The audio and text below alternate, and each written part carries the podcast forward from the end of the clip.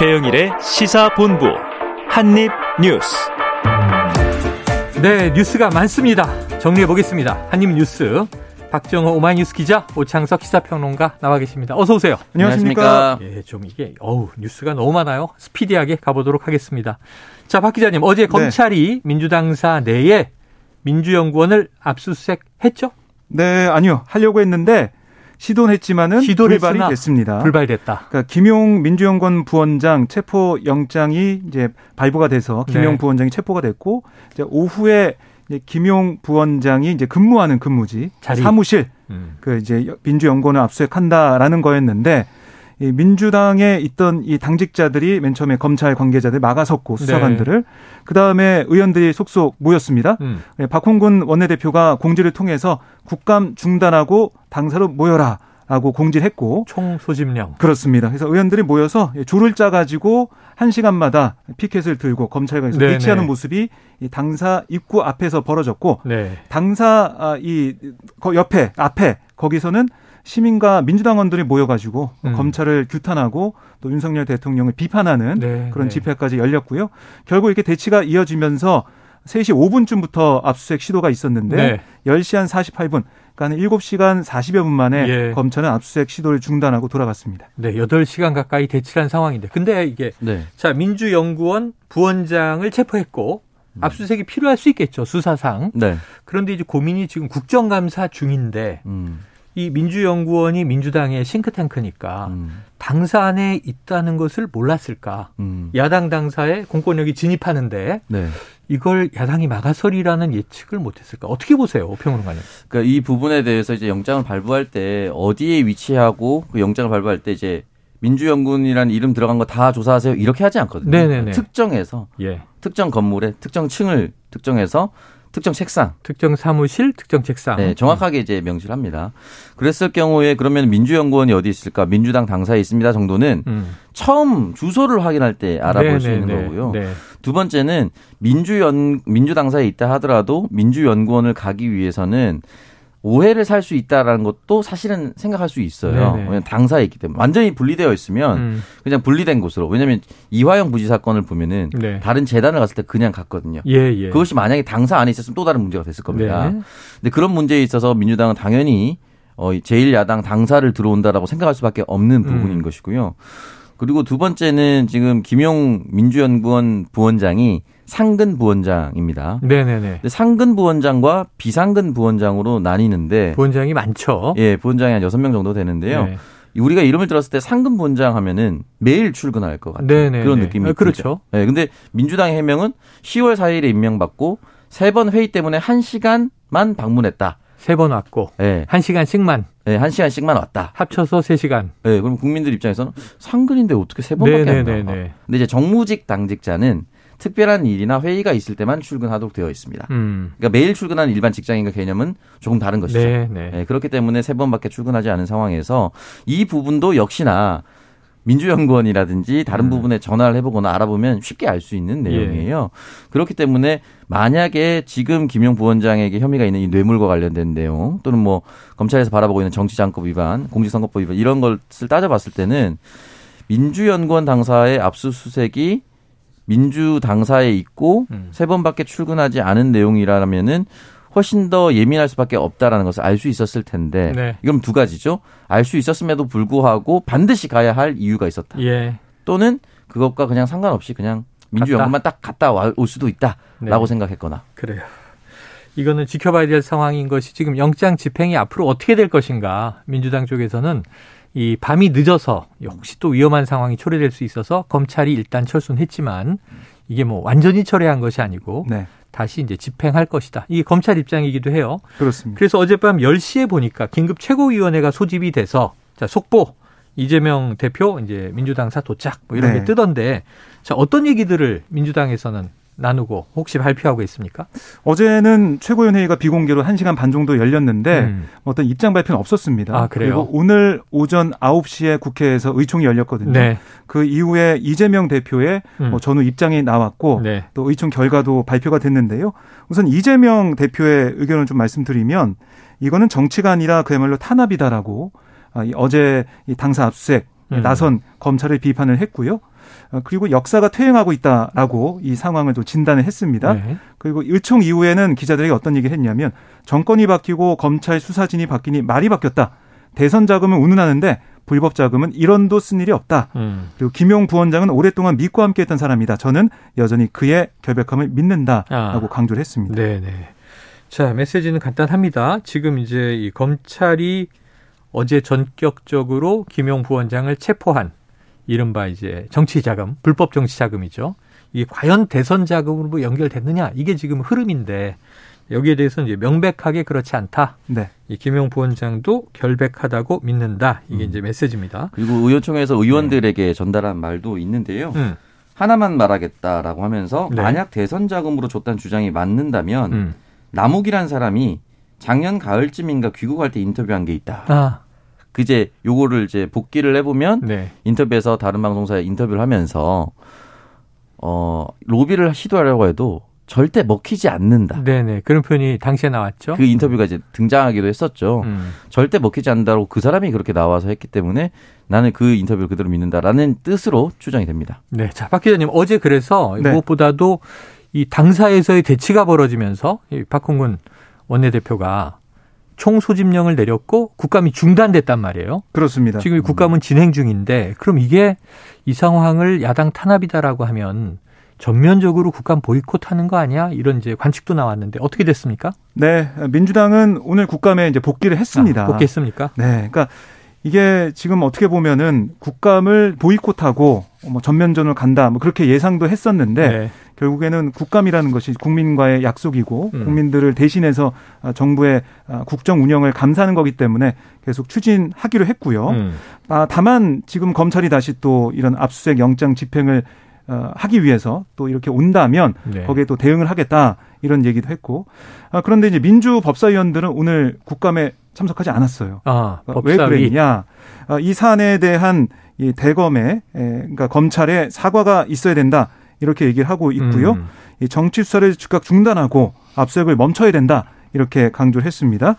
아, 이 송경호 서울중앙지검장에 대한 즉각적인 문책까지 요구를 하고 또 이원석 검찰총장의 사퇴도 요구하고 있는 상황인데요. 네네. 이게 뭐 받아들일 가능성이 좀 크지 않아 보이기 때문에 음. 국감이 어떻게 되는지 모르겠는데 법사위 오전에 있었던 그 대검 상대로 한 국감은 네. 뭐 정해가 됐습니다. 파행이 됐습니다. 시작을 못했어요. 음. 그래서 국민의힘 입장에서도 민주당 법사위원들이 들어온 다음에 국감하는 게 맞다. 이렇게 얘기하면서 오늘 국감은 예정대로 진행되지 못했습니다. 네, 자 법사위는 지금 파행이고 다른 상임위들은 이제 민주당은 일단은 복귀를 했는데 자 지켜볼 문제입니다만 지금 이제 야, 여당 쪽하고 여당 쪽하고 검찰의 입장도 있어야 될 텐데 오평론가님 여당 뭐 또 이 검찰 어떤 입장 밝히고 있나요? 네, 검찰 같은 경우는 이제 서울중앙지검이 이제 입장문을 냈습니다. 국민적 의혹이 큰 사건에 대한 음. 검찰 수사를 정치 보복이나 국정감사 회방으로 호도하는 주장에 대해 전혀 동의할 수 없다라고 어. 얘기를 했고요. 딱 이제 대치 상황이네요. 네. 음. 그리고 특히 피의자 사무실에 대한 압수수색 영장 집행 과정에서 검찰 공무원의 신체 폭력이 가해지고 음. 공무 차량의 종이컵과 계란이 투척되는 등 행태에 대해 심히 우려스럽다라고 이야기를 했습니다. 음. 또한 즉 진상 규명을 위해 필요한 수사를 진행하고 있을 뿐 특정인을 겨냥해 수사를 진행하거나 국정감사를 방해할 의도는 전혀 없었다. 앞으로도 검찰은 좌구면하지 않고 적법 절차에 따라서 수사를 차질 없이 진행해 나가겠다 라고 이야기를 남겼습니다. 검찰은 이제 원칙적인 입장을 드러냈고요. 어, 이제 민주당 당사로 찾아갔기 때문에 민주당 지지자들의 감정이 격해질 수밖에 없는데요. 네네. 어, 이 부분에 대해서 부당함을 국회의원들이나 이재명 대표라든지 지지자들이 충분히 알고 있으니까 일단 공무원에 대해서 신체적인 접촉이라든지 이런 네네. 부분은 저는 좀 지양하는 것이 맞다라고 생각이 들고요. 그렇죠.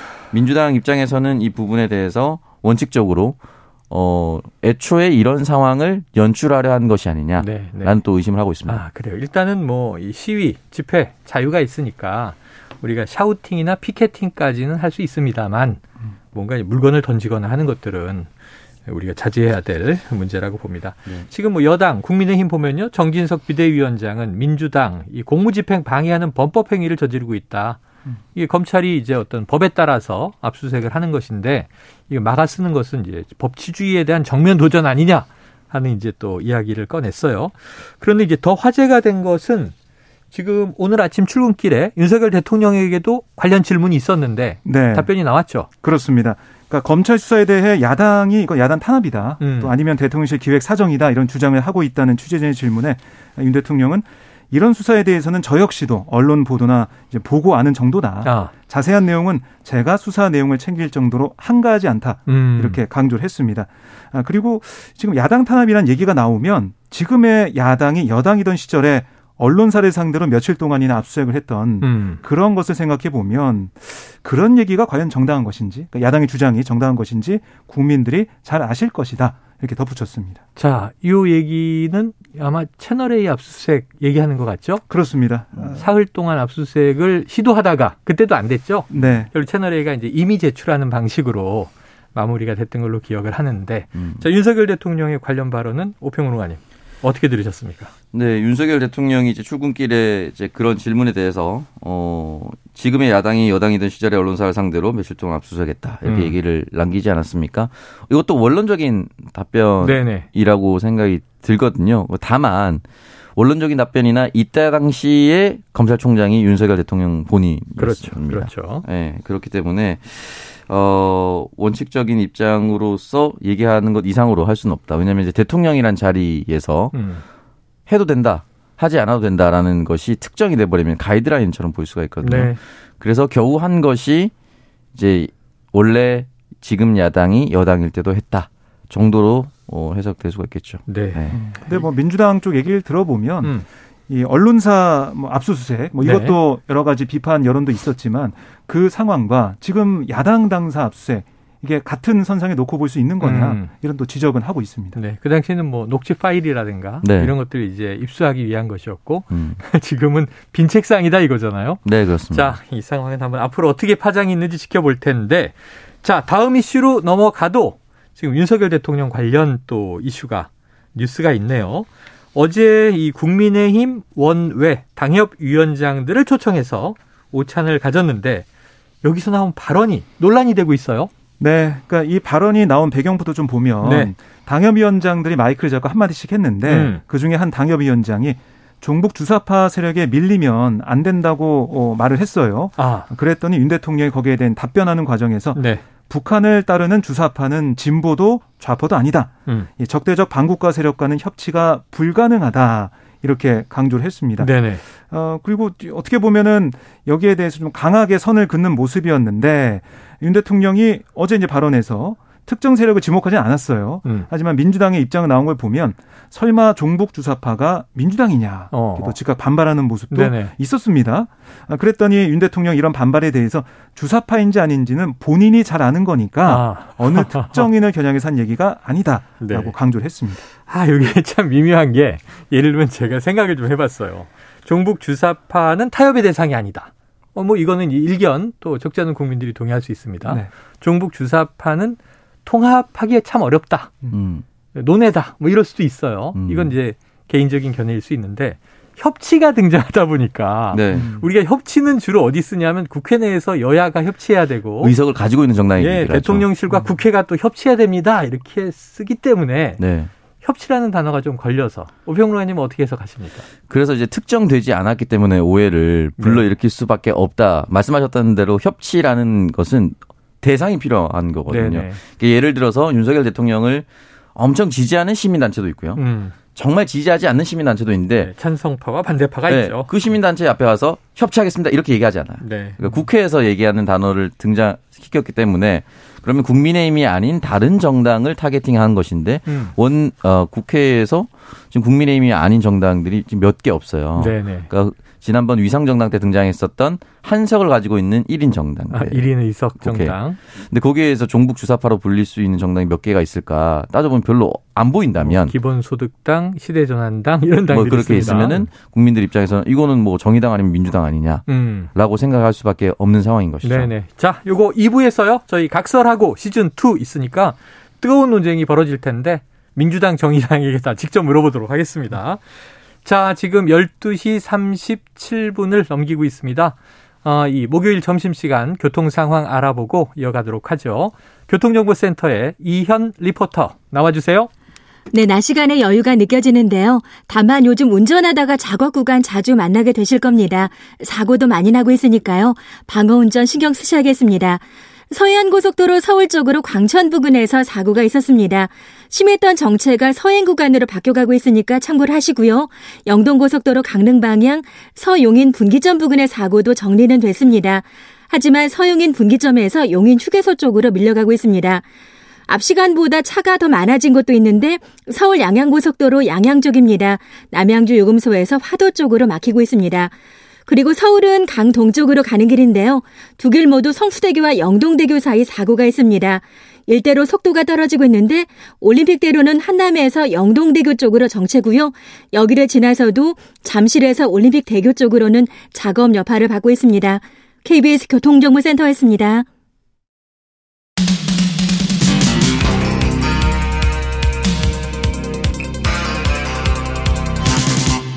최영일의 시사본부. 네, 여러분께서는 지금 최영일의 시사본부를 듣고 계십니다.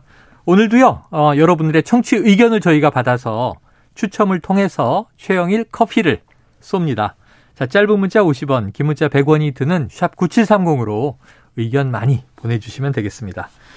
자, 이 뜨거운 정치권 이야기를 오늘 정리해 봤는데 지금 사실은 이 우리가 민생, 민생 이야기 하는데 민생이 결국은 국민들의 생명과 안전 네. 그리고 이제 재산, 음. 경제 문제, 먹고 사는 문제 아니겠습니까? 그런데 지금 안타깝게 일하다가 사망하는 사람은 없어야 되는 거 아니냐. 네. 이런 얘기를 우리가 많이 하는데 이게 산재 관련이죠.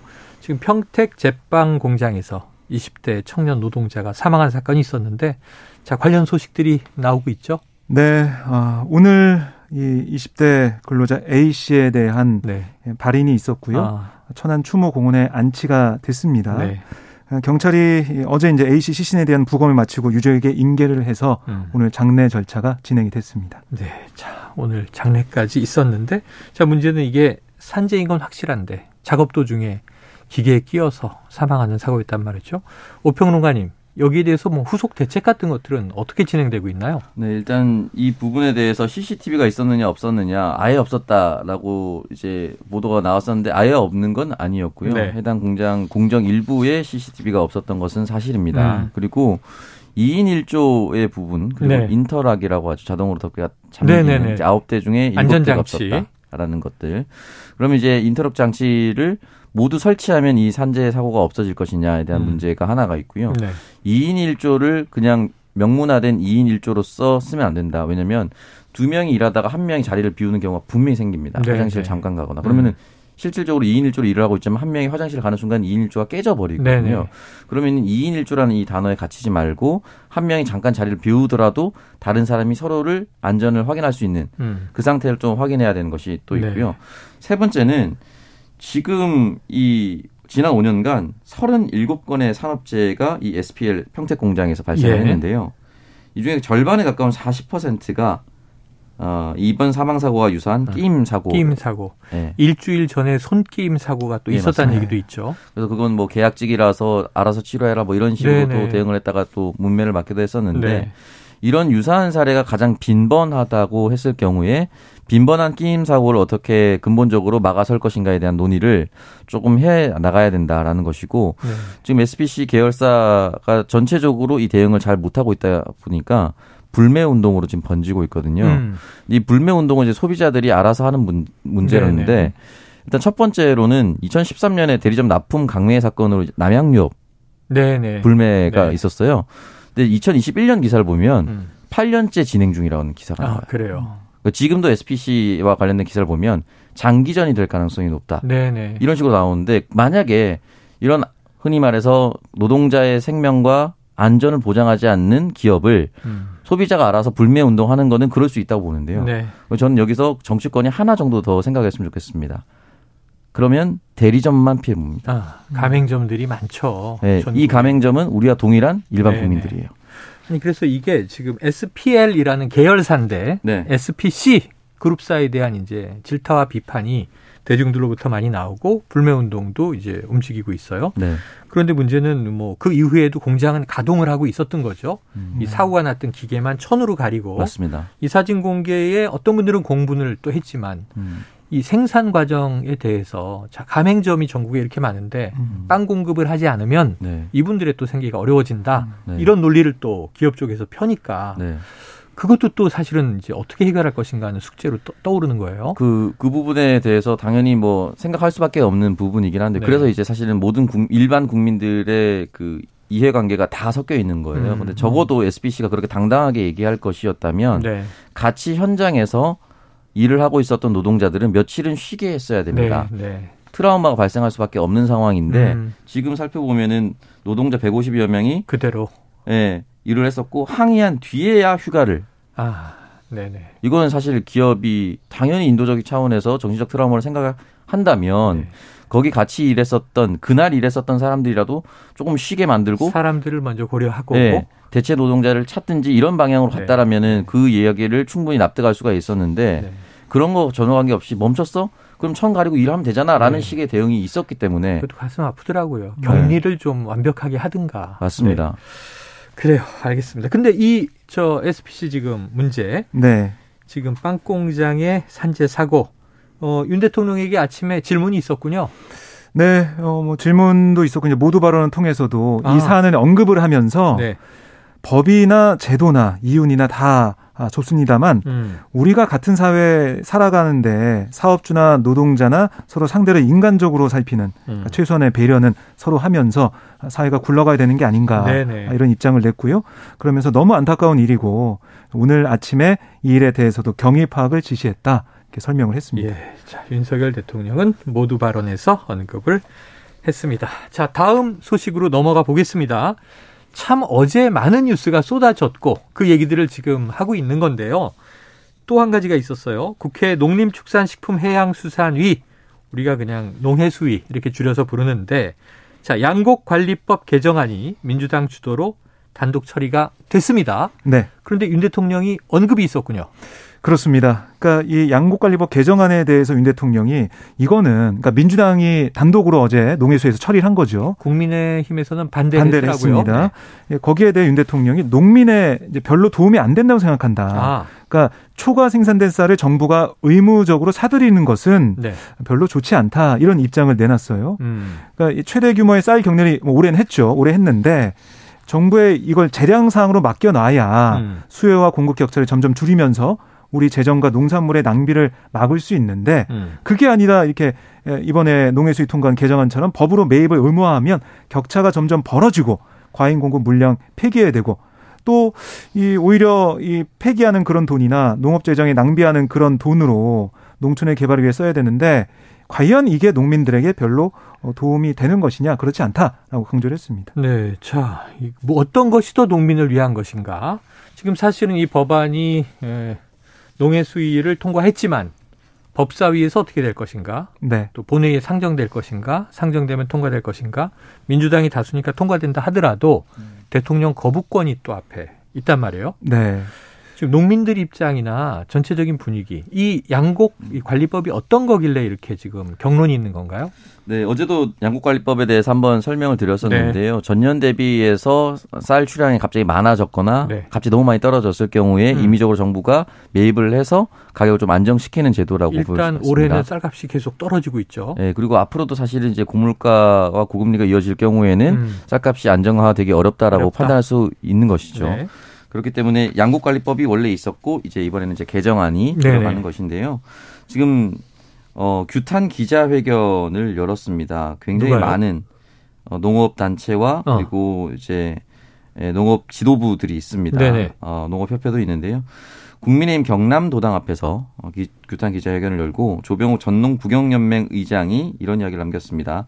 현재 고물가 고금리 고환율 시대 2중 3중 고통을 받고 있고 본격적인 수확기를 앞두고 45년 만에 최대 폭으로 하락한 쌀값 때문에 논을 갈아엎기도 했다. 네네. 라고 얘기를 남겼습니다. 그리고 인건비 폭등까지 겹쳐서 평생 농사를 지어 농민들이 내년 농사를 포기할지를 고민할 정도로 심각한 상황이다. 음. 라고 이야기를 남겼거든요. 그렇기 때문에 이 부분에 대해서 지금 양국관리법이라도 좀 도입을 해서 어느 정도 안정을 취해달라는 메시지를 내고 있는 것이고 민주 당사 앞으로 찾아가지 않고 국민의힘 당사 앞으로 찾아갔다는 네네. 것은 지금 집권 여당과 정부에 하는 것이 하는 이 양곡관리법을 대하는 태도가 음. 마음에 들지 않는다라고 풀이할 수가 있겠죠. 예, 일단 농민들이 뭐 쌀값이 폭락하거나 네. 이제 문제들이 생길 때 이건 뭐 진보 정부, 보수 정부를 막론하고 네. 노무현 대통령의 참여 정부 때도 농민 시위가 있었고 대통령이 사과한 일도 있었어요.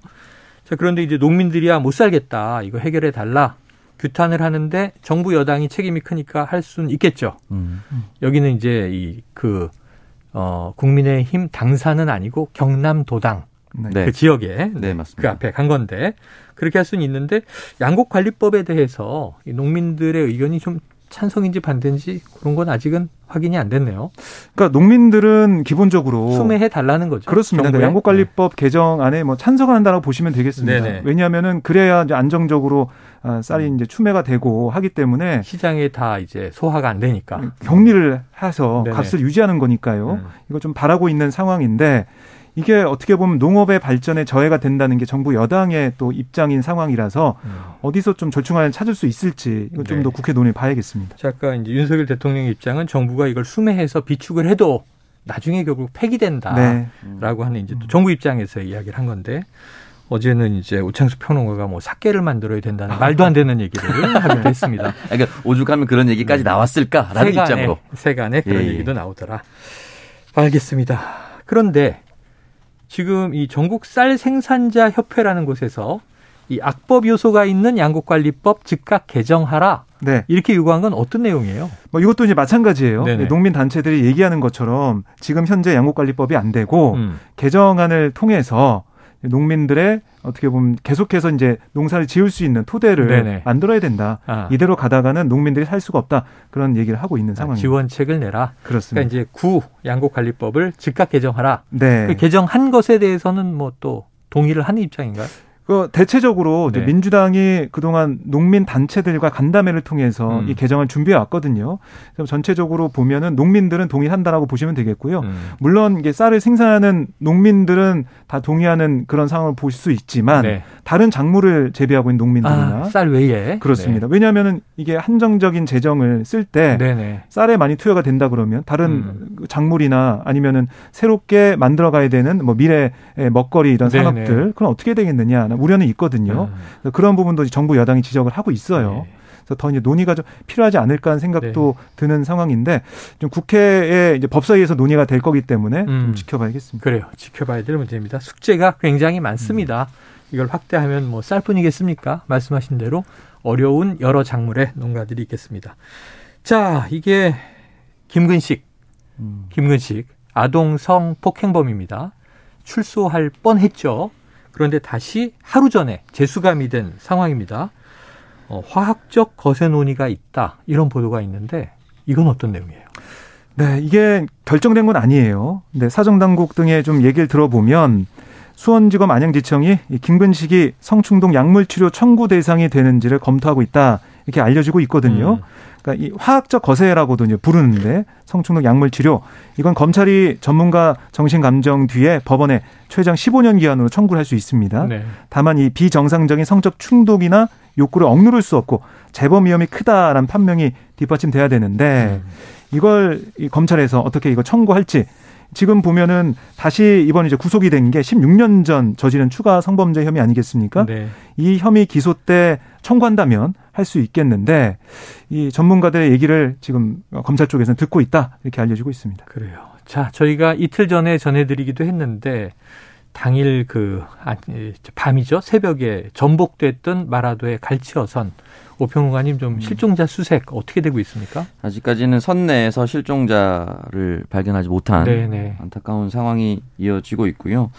어, 사흘째입니다. 수중 수색을 하고 있는데 음. 이제 선실과 기관실 등에 어, 사람이 있을 법한 추정이 되는 곳으로 진입해서 수색을 했지만 결국은 아직까지는 실종자를 찾지 못하는 상태고요. 네. 해경은 선내 실종자가 없을 것으로 이제 판단을 하고 아.